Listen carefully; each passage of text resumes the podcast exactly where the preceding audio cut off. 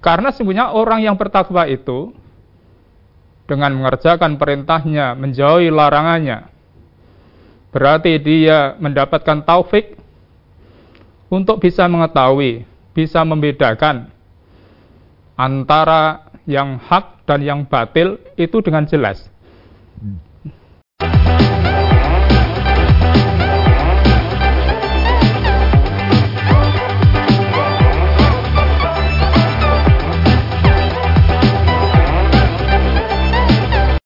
Bismillahirrahmanirrahim. Assalamualaikum warahmatullahi wabarakatuh. Saudara pemirsa channel terpilih MTA TV di mana pun Anda berada.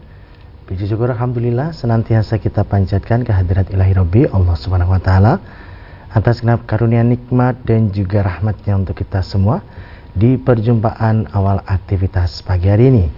Kita jumpa kembali di program unggulan Fajar Hidayah Dan Alhamdulillah sudah hadir Ustaz Sunarno Yang nanti akan melanjutkan pelajaran sekaligus memberikan pencerahan untuk kita semua di kesempatan kali ini. Assalamualaikum warahmatullahi wabarakatuh Ustaz. Waalaikumsalam warahmatullahi wabarakatuh. Kabar baik dan sehat pagi ini Ustaz? Alhamdulillah sehat baik. Alhamdulillah baik. Dan pemirsa, Anda nanti bisa bergabung bersama kami di line telepon yang sudah kami siapkan di 0271 679 3000 SMS dan juga di WA kami di 08 11 255 3000. Kita simak pelajaran kita pagi ini. Silakan. Bismillahirrahmanirrahim. Assalamualaikum warahmatullahi wabarakatuh. Alhamdulillah wa syukurillah. La hawla wa la quwata illa billah. Asyhadu an la ilaha illallah wa la syarikalah Wa asyhadu anna muhammadan abduhu wa rasuluh. Allahumma salli wa sallim ala muhammadin wa ala alihi wa sahbihi ajma'in. Amma ba'd Saudaraku, pemirsa dan pendengar di mana pun berada yang saya cintai, yang saya hormati. Alhamdulillahirrahmanirrahim Allah senantiasa curahkan anugerah pada kita Sehingga pagi ini kita mengawali aktivitas kita dalam keadaan sehat walafiat. Saudaraku, pagi ini kita akan berbicara tentang anugerah Allah bagi orang-orang yang bertakwa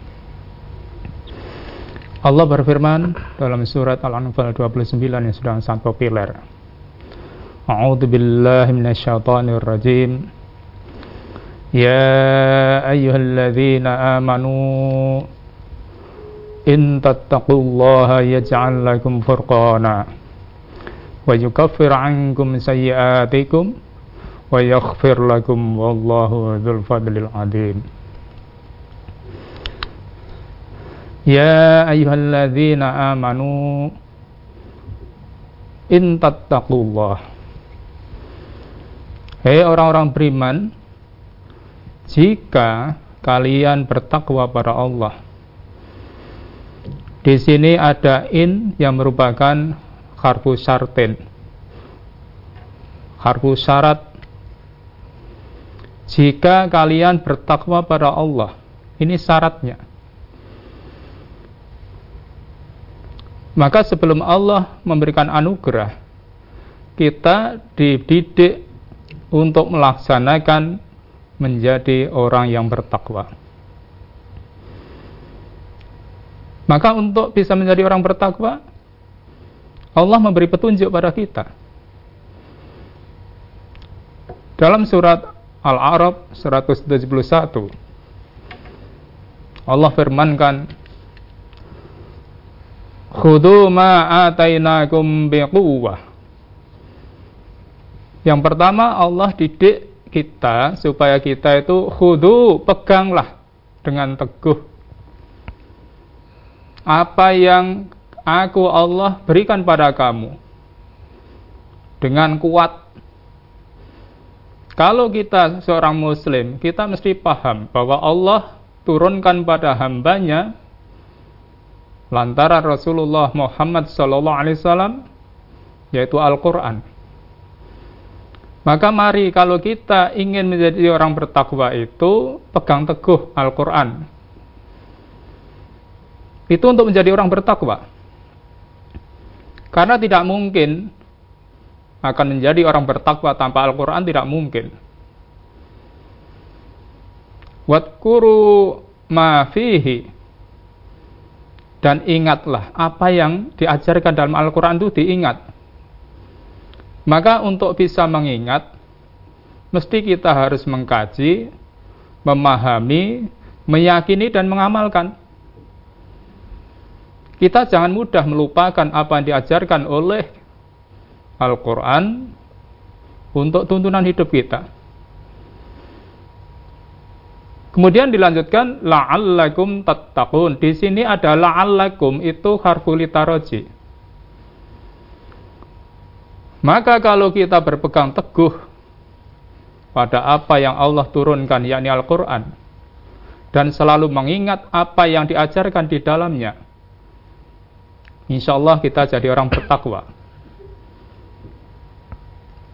Karena harfu litaroji itu mudah-mudahan dengan harapan. Jadi ada harapannya. Maka mari kita betul-betul kita perhatikan firman ini. Kalau kita ingin jadi orang bertakwa. Dalam ayat yang lain Allah juga firmankan. Ya ayyuhalladzina amanu Hei orang-orang beriman Kutiba alaikumusiyam yang saat ini sedang kita jalani. Diwajibkan atas kalian siam puasa Ramadan. Di situ kalimat yang terakhir la'allakum tattaqun agar kalian menjadi orang bertakwa. Kenapa? Karena puasa Ramadan itu kita dididik dalam 12 bulan satu bulan Allah mengambil bulan Ramadan untuk mendidik hambanya. Sebelas bulan manusia sudah, umat Islam sudah bersenang-senang dengan kesenangan jasmaniahnya. Maka dalam rangka untuk meningkatkan kualitas rohaninya, Allah didik hambanya supaya siam mengurangi kesenangan jasmaniyahnya untuk peningkatan iman dan takwanya, peningkatan kualitas rohaninya. Itu siam Ramadan yang sedang kita jalani ini. Maka kita semuanya ini sebagai seorang muslim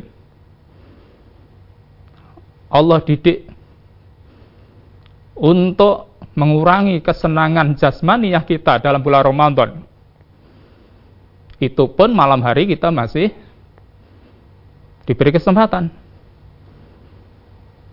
Tapi tujuan pokok yang harus kita perhatikan supaya kita jadi orang bertakwa. Ini perlu kita perhatikan.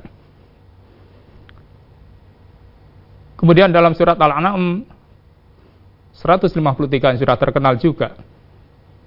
Untuk menjadi orang bertakwa, Allah firmankan wa anna hadza sirati mustaqima. Quran ini adalah jalanku yang lurus. Jalanku yang lurus. Fattabi'uhu, ikuti dia, ikuti ajarannya. Wala tattabi'u subula. Jangan kamu mengikuti jalan-jalan yang lain. Subul itu jamak dari sabilun. Fatafarraqa bikum an sabilih kamu akan bercerai-berai dari jalannya Zalikum wasaqum bihi la'allakum tattaqun. Di sini juga ada la'allakum tattaqun. Agar sekalian menjadi orang bertakwa. Saudaraku, kalau kita berhasil menjadi orang bertakwa, harfu syarat tadi kita penuhi, maka Allah akan menjadikan yaj'al lakum furqana. Allah akan menjadikan pada kita furqan. Di sini yaj'al sukun majzumun itu sebagai jawabnya. Sebagai jawabnya. Karena sebenarnya orang yang bertakwa itu dengan mengerjakan perintahnya, menjauhi larangannya, berarti dia mendapatkan taufik untuk bisa mengetahui, bisa membedakan antara yang hak dan yang batil itu dengan jelas. Maka sebagaimana doa yang sering kita panjatkan pada Allah, Allahumma arinal haqqa haqqa warsunat tiba.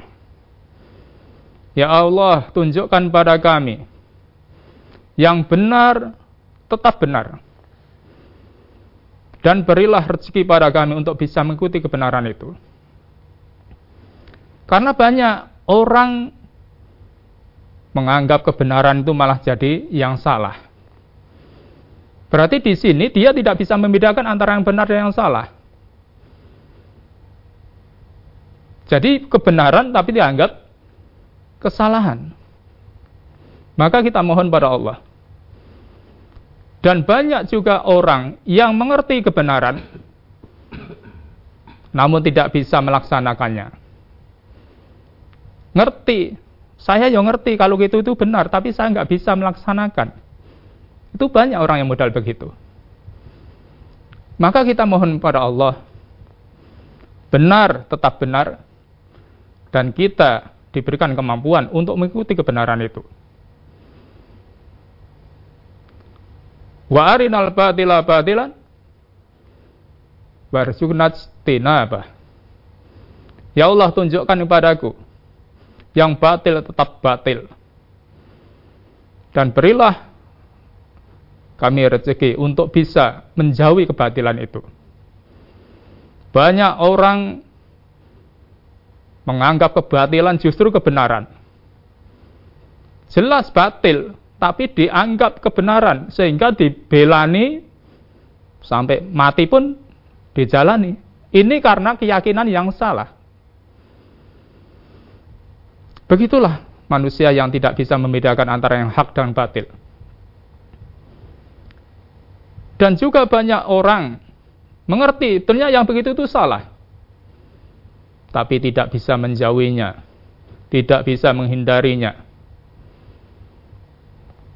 karena lingkungan yang ada di sekitarnya sangat sulit dia untuk meninggalkannya. Saudaraku, inilah yang kita harus mohonkan pada Allah SWT. Maka kalau yang demikian itu, kita bisa menjalani dengan sebaik-baiknya. Insya Allah menjadi penyebab datangnya pertolongan Allah. Ini harus kita yakini. Sehingga kita hidup meniti dalam jalan keselamatan ini dan Allah memberikan jalan keluar segala problema kehidupan yang kita hadapi. Baik itu di dunia, apalagi di akhirat kelak. Ini harus kita yakini. Kemudian yang kedua, Allah berikan wa yukaffir ankum sayiatikum. Wa yukaffir itu ada sukun juga harfu jazim. Itu sebagai jawaban yang kedua. Akan aku tutupi kesalahan-kesalahanmu, kejelekan-kejelekan kamu. Ini satu anugerah. Jadi kalau Allah menutupi dosa, menutupi kejelekan manusia, itu merupakan anugerah. Karena Allah menyembunyikan keburukannya dari mata manusia. Yang begini ini anugerah. Coba kalau kita itu nggak ditutupi oleh Allah. Kejelekan kita itu lebih banyak daripada kebaikan kita barangkali. Maka yang begini ini satu anugerah yang harus kita syukuri. Maka yang itu menjadi sebab Allah berikan pahala pada kita. Karena bagaimanapun Allah berfirman juga dalam surat Taghabun ayat 9 itu dengan jelas. Wa may yu'min billahi wa ya'mal shalihan yukaffir anhu sayiatihi. Maka siapa saja siapa saja yang mau beriman pada Allah dan beramal soleh, Allah akan menutupi kejelekan-kejelekannya. wa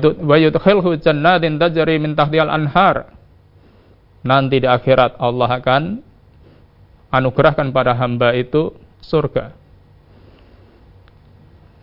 maka kita berharap semoga anugerah itu termasuk kita yang mendapatkan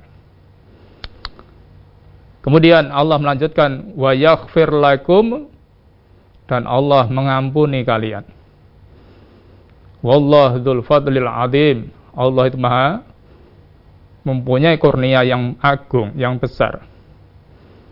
Saudaraku, ampunan merupakan nikmat immaterial yang didambakan setiap insan. Apa pun yang kita jalani, kita berharap ampunan Allah. Maka sebagaimana disyaratkan dalam surat As-Su'ara di situ inna natma'u ayyaghfira lana rabbuna khotoyana. Sesungguhnya kami sangat ingin di situ ada kalimat natma'u dari kata toma. Toma itu ingin sekali. Yang kita inginkan dalam kehidupan ini di dunia maupun di akhirat adalah ampunan Allah ampunan Allah. Maka an akunna awalul mu'minin maka kita mari menjadi orang yang mula-mula menjadi orang yang beriman. Saudaraku, itulah anugerah Allah yang sifatnya immaterial namun ini kita dambakan dalam kehidupan. Sehingga kita dalam hidup ini memperoleh kebahagiaan dunia dan akhirat karena Allah menjanjikan pada kita kalau kita jadi orang bertakwa jadi orang bertakwa maka mari konsentrasi kehidupan kita adalah dalam rangka meningkatkan ketakwaan kita, menjaga ketakwaan kita sampai akhir hayat kita nanti. Sehingga janji Allah tadi Semoga dianugerahkan pada kita. Begitulah saudaraku. Semoga yang sedikit ini bermanfaat untuk kita bersama. Terima kasih. Ya, baik pemirsa, kami harapkan Anda bisa bergabung bersama kami di line telepon yang sudah kami siapkan di 0271 6793000. SMS dan juga di WA kami di 08 11 255 3000. Baik Ustaz, kita bacakan pertanyaan pertama yang sudah masuk. Dari Bapak Mugiarto di Yogyakarta. Mohon pencerahannya Ustaz, pada saat selesai mandi, bolehkah ambil wudhu sebelum berpakaian? Demikian. Ya. Jadi setelah mandi, langsung berwudhu walaupun belum berpakaian. Boleh jadi tidak ada nas yang qat'i untuk menjelaskan yang itu. Maka sesuatu yang didiamkan berarti kita boleh. Jadi wudhu, kemudian baru berpakaian kan gitu ya. Jadi nggak ada masalah di situ. Namun juga lebih bagus, lebih bagus kita mandi, berpakaian dulu, baru berwudu. Itu lebih bagus. Karena ini merupakan sopan santun akhlak kita. Begitu, semoga bisa dipahami. Ya. Di line telepon kami persilahkan di 6793000. Halo, Assalamualaikum. Halo, Assalamualaikum. Halo, Assalamualaikum. Waalaikumsalam warahmatullahi wabarakatuh. Yang siapa di mana Bapak? Siapa di mana Bapak? Dan Pak Haji Perimbang. Ya, silakan Pak Haji. Dan Pak Haji. Silakan Pak Haji. Assalamualaikum warahmatullahi wabarakatuh Pak Ustaz Mas Tommy Waalaikumsalam warahmatullahi wabarakatuh Monggo Bapak Adi Palembang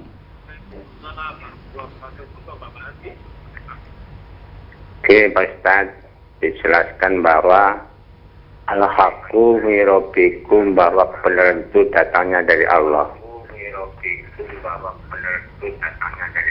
Ya saya tanyakan masalah penentuan tanggal 1 Ramadan kemarin Pak Ustaz. Kan dengan jalan hisab atau rupiah. Nah. Oh.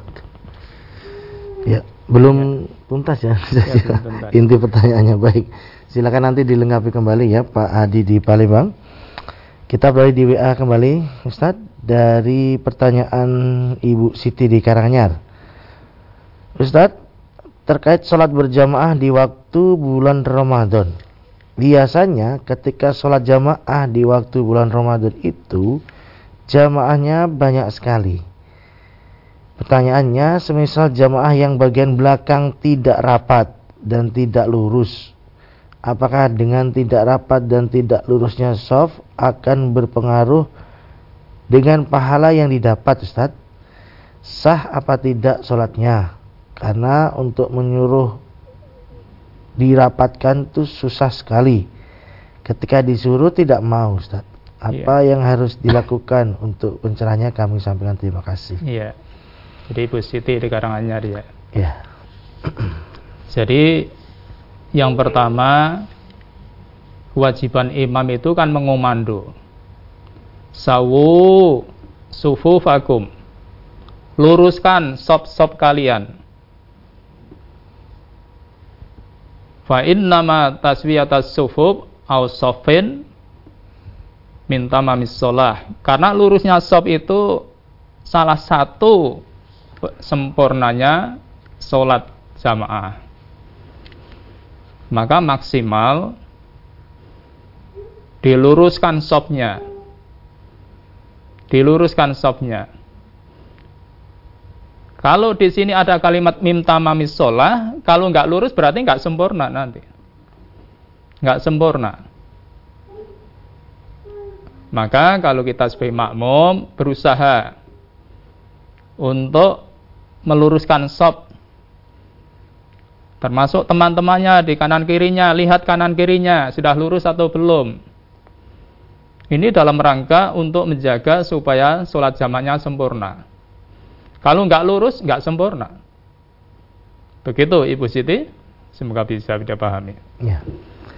Baik, pemirsa, kami harapkan Anda tetap bisa bergabung bersama kami di line telepon dan juga SMS dan WA kami namun sebelumnya kita akan simak beberapa informasi dalam rangkaian jeda pariwara berikut ini. Para pemirsa channel terpilih MTA TV di mana pun Anda berada, terima kasih Anda masih setia bersama kami, khususnya di program unggulan Fajar Hidayah pagi ini.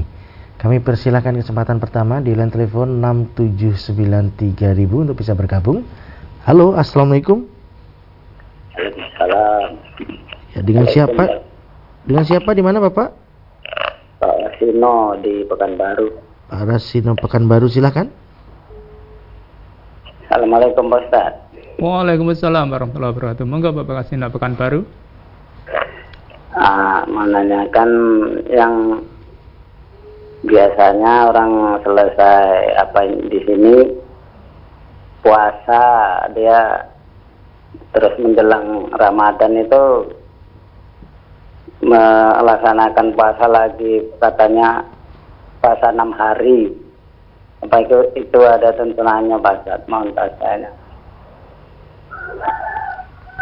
selesai puasa selesai bulan Ramadan ini dia pas uh, hari raya nanti katanya pada satu sawal itu sampai enam hari gitu puasa lagi ya ganjarannya setahun gitu Mm-hmm, yeah. Assalamualaikum warahmatullahi wabarakatuh. Waalaikumsalam warahmatullahi wabarakatuh. Iya. Jadi Bapak Kasino ya di Pekanbaru ya. Jadi menjelang Ramadan menetapkan ada puasa tertentu ya. Jadi kalau kita itu tidak biasa puasa pada bulan-bulan yang lain menjalankan puasa sunnah pada bulan-bulan yang lain entah itu puasa Daud atau puasa Senin Kemis atau puasa yang lain menjelang Ramadan menentukan ada suatu puasa yang khusus untuk nyambut Ramadan itu dilarang, tidak ada. Namun kalau kita biasa sudah menjalankan puasa di bulan-bulan yang lain selain Ramadan, memang sudah sudah kebiasaan. Itu boleh puasa. Umpamanya hari Kamisnya puasa. Mungkin hari Sabtunya Ramadan datang puasa, itu nggak masalah. Namun kalau biasanya tidak puasa, ini menjelang Ramadan akhir-akhir terus puasa. Jadi semasa menyambut di bulan Ramadan itu tidak ada. Tidak ada. Karena kalau kita ibadah itu kita harus mengacu pada apa yang diajarkan pada kita. Itu masalah puasa. Jadi kalau menjelang Ramadan mempuasakan hari akhir-akhir menyambut Ramadan itu tidak ada. Kecuali kalau orang itu biasa sudah menjalankan puasa pada hari-hari sebelumnya, silahkan. Silahkan. Begitu Bapak Kasino. Semoga bisa dipahami. Ya. Kita beralih kembali di WA Ustaz. Pertanyaan berikutnya dari Bapak Paijo di Purworejo. Salat malamnya Nabi dari habis Isya sampai menjelang subuh. Pertanyaannya, apakah sholat panjang seperti itu dilakukan tiap malam Ustaz? Yang kedua, waktu malam habis buat sholat. Nabi tidurnya jam berapa Ustaz? Demikian. Ya, jadi Bapak Wajo ya di Purworejo ya. Ya. Jadi Bapak ya yang perlu kita pahami tadi sholat malam itu sampai sisa sampai menjelang subuh. Itu Nabi mengerjakan begitu itu waktunya panjang seperti itu Nabi mampu. Apa Nabi tidak sare, tidak tidur? Nabi juga tidur. Maka ketika ada tiga sahabat yang membayangkan betapa Nabi itu sudah diampuni dosanya masa lampau dan akan diampuni dosanya yang akan datang. Masih menjalankan sholat begitu. Bahkan kakinya sampai bengkak-bengkak. Maka sahabat yang satu mengatakan, saya tidak akan beristri. Yang kedua mengatakan saya akan sholat terus malam hari tidak tidur. Kemudian yang ketiga mengatakan bahwa saya tidak akan beristri, tidak akan tidur. Lah yang begini ini akhirnya Nabi mendengar. Siapa tadi yang bilang begitu? Saya yang paling tahu untuk takut pada Allah. Saya puasa dan saya berbuka. Saya juga berkeluarga dan saya sholat malam, saya juga tidur. Nabi juga tidur. Maka di belakangnya akhirnya muncullah yang sering kita dengar man rogiba an sunati failaisa mini. Siapa yang tidak menyukai sunahku bukan termasuk golonganku. Jadi Nabi juga sare. Nabi juga sare. Lah kalau kita ingin melakukan yang begitu, tentu kita memperberat diri. Wong Nabi aja juga puasa, ya berbuka. Nabi juga berkeluarga. Nabi juga sare, walaupun sholat malam. Maka mari kita juga mengikuti jejak beliau ini. dalam rangka untuk mengikuti apa yang dituntunkan sehingga kita termasuk umatnya. Begitu, semoga bisa dipahami. Ya, baik.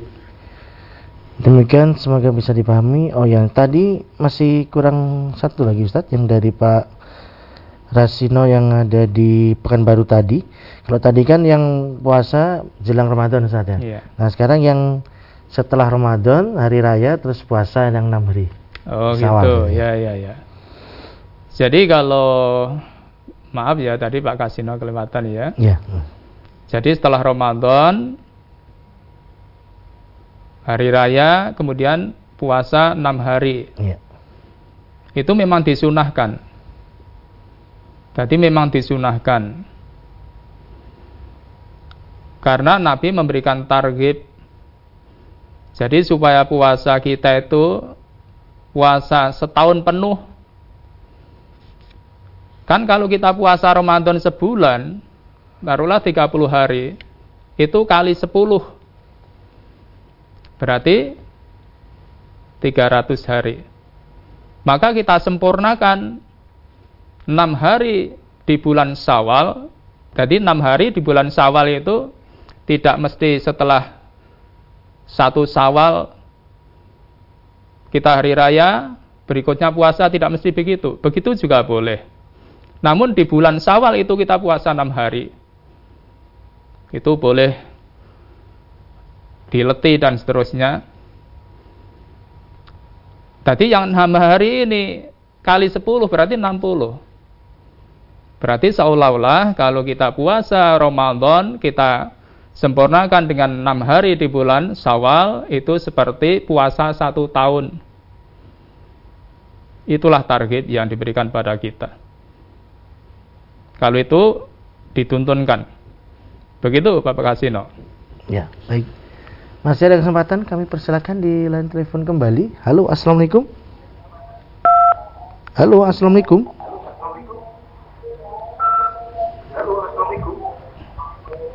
Ya, sudah terhubung Bapak atau Ibu? Silahkan. Halo, Assalamualaikum.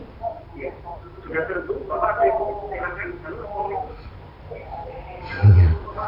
Baik, kita putus dulu ya.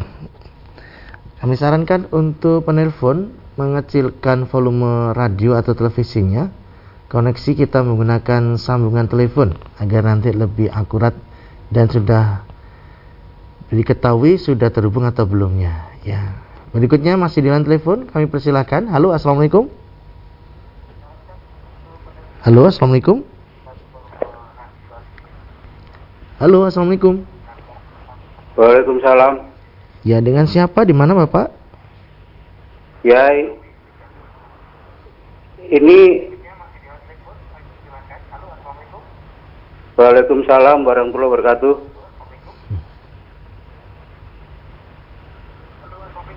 Waalaikumsalam warahmatullahi wabarakatuh.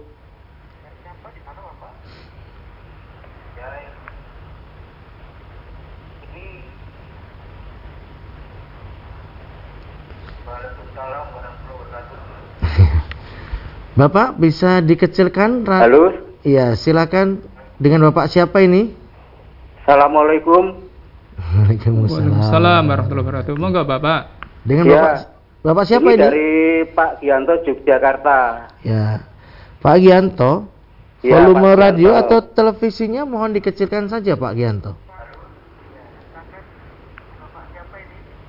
Dengan Pak dengan Pak Gianto Yogyakarta. Iya. Silakan volume radio atau televisinya bisa dikecilkan Pak Gianto. Ya sudah ini sudah yang ketiga. Ini yang saya tanyakan ini Pak Ustadz masalah gerakan sholat Pak Ustadz. Jadi kalau eh, setelah imam membaca Sami Allah Liman Kamidah itu eh, tangan kita bersedekap kembali atau lurus ke bawah Pak Ustadz? Iya. Ya begitu saja Pak Ustadz. Assalamualaikum warahmatullahi wabarakatuh. Waalaikumsalam warahmatullahi wabarakatuh. Jadi ya Bapak masalah gerakan ya. Jadi setelah Sami Allahu liman hamidah berarti kan kita iktidal. Ya tangan kita lurus. tangan kita lurus. Jadi kalau kita itu sami Allahu liman hamidah Rabbana walakal hamd gitu ya. Tangan kita lurus. Lah perkara ada yang sedekap ya kita nggak perlu ikut-ikut kalau belum tahu dalilnya itu ya belum tahu dalilnya maka kalau kita sholat iktidal tangan kita lurus begitu Bapak Gianto ya ya baik kita beralih di WA kembali Ustaz dari Bapak Tarmin di Pacitan apakah ada tuntunannya sholat Lailatul Qadar pada bulan Ramadan tanggal 21, 23, 25 Ustaz. Iya. Jadi Pak Tarmin yang di Pacitan ya. Jadi Ramadan itu kita diajarkan qiyamul lail. Salat tarwih. Lah mengenai salat Lailatul Qadar saya belum tahu itu. Maka karena belum tahu ya tidak melaksanakan. Kita jangan melaksanakan apa yang kita belum tahu. Tapi yang jelas kalau sholat tarweh, qiyamul lail itu jelas diajarkan. Jelas diajarkan. Maka dalam melaksanakan agama itu kita diajarkan wala taqfu ma laisa laka ilm. Jangan melaksanakan apa yang kita belum tahu. Memang Lailatul Qadar ada, tapi untuk sholat Lailatul Qadar itu saya belum tahu. Maka karena belum tahu ya tidak melaksanakan. Maka jangan sampai kita melakukan sesuatu yang kita sendiri tidak tahu. Itu tidak boleh. Itu dilarang oleh Allah. Wala taqfu tadi. Jangan melaksanakan apa yang kita tidak ngerti ilmunya. Maka kalau ingin melaksanakan tanya dulu ilmunya. Tanya dulu. Kalau memang betul ada dalilnya yang soheh untuk melaksanakan itu, ya silahkan lakukan. Kalau tidak ada, kita tidak melakukan. Begitu, semoga bisa dipahami. Ya, demikian. Satu lagi yang ada di WA Ustaz dari Bapak Sumanto di Jambi. Yang pertama, amalan sesudah sholat fardu berjamaah di masjid apa Ustaz? Dan apakah ada doa setelah sholat terawih sebelum sholat witir? Ya, jadi yang pertama amalan setelah sholat fardu ya zikir, zikir. Jadi setelah sholat fardu itu kita disyariatkan pertama istighfar tiga kali. Kemudian kita diajarkan membaca Allahumma antas salam wa minkas salam tabarakta ya dzal jalali wal ikram. Kemudian berikutnya kita membaca tasbih subhanallah 33 kali. Alhamdulillah 33 kali.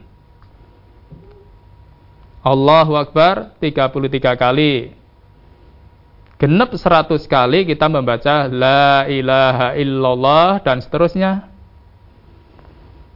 Itu yang disyariatkan setelah kita sholat fardu.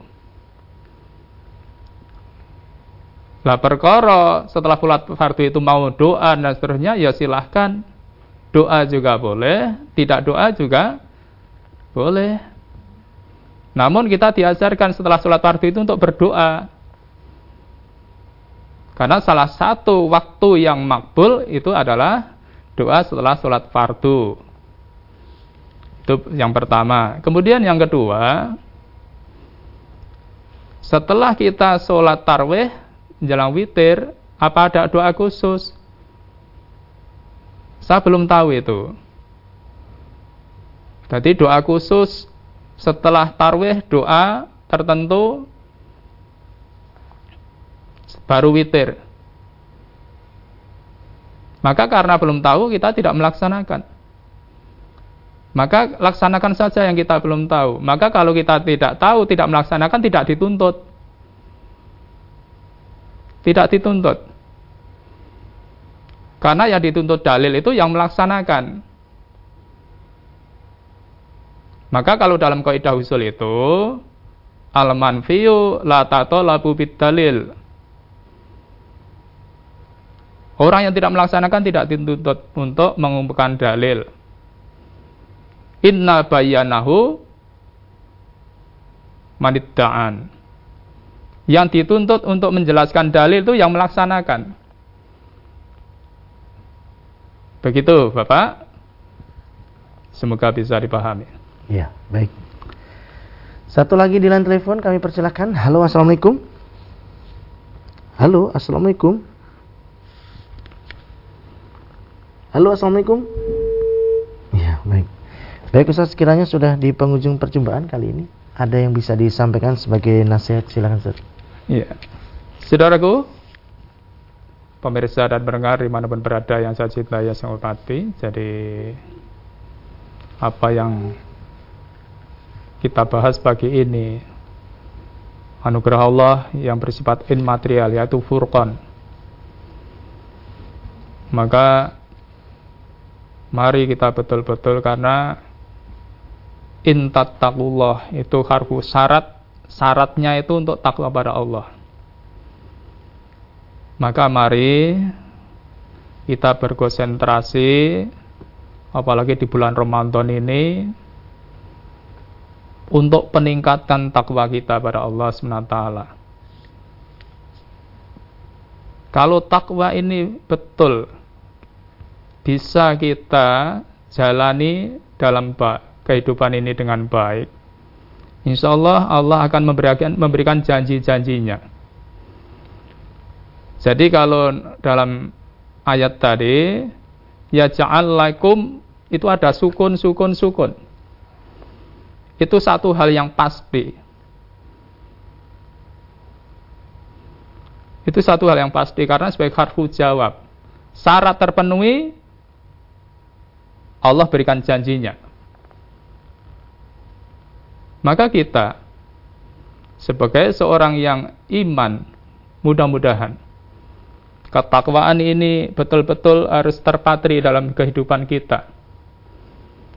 Sehingga kita berharap sebagaimana firman Allah, ittaqullah haqqa tuqatih wala tamutunna illa wa antum muslimun itulah yang kita harapkan dalam hidup ini kita bertakwa kepada Allah dengan sungguh bertakwa dan semoga kita nanti di bengkel Allah pun ke dalam berserah diri begitu saudaraku semoga bermanfaat bagi saya dan kita bersama terima kasih ya. Kami sampaikan terima kasih atas pelajarannya Ustaz. Assalamualaikum warahmatullahi wabarakatuh. Waalaikumsalam warahmatullahi wabarakatuh. Baik saudaraku pemirsa channel terpilih MTA TV di mana pun anda berada. Demikian tadi telah kita simak dan ikuti bersama program unggulan Fajar Hidayah di kesempatan pagi ini. Dan kembali tetap kami ingatkan untuk senantiasa kita laksanakan bersama protokol kesehatan. Pakai masker, jaga jarak dan cuci tangan menggunakan sabun. Saya Tommy Alfatoni pamit undur. Alhamdulillahirrahmanirrahim Subhanakallahumma wa bihamdika. Asyhadu alla ilaha illa anta astaghfiruka wa Assalamualaikum warahmatullahi wabarakatuh.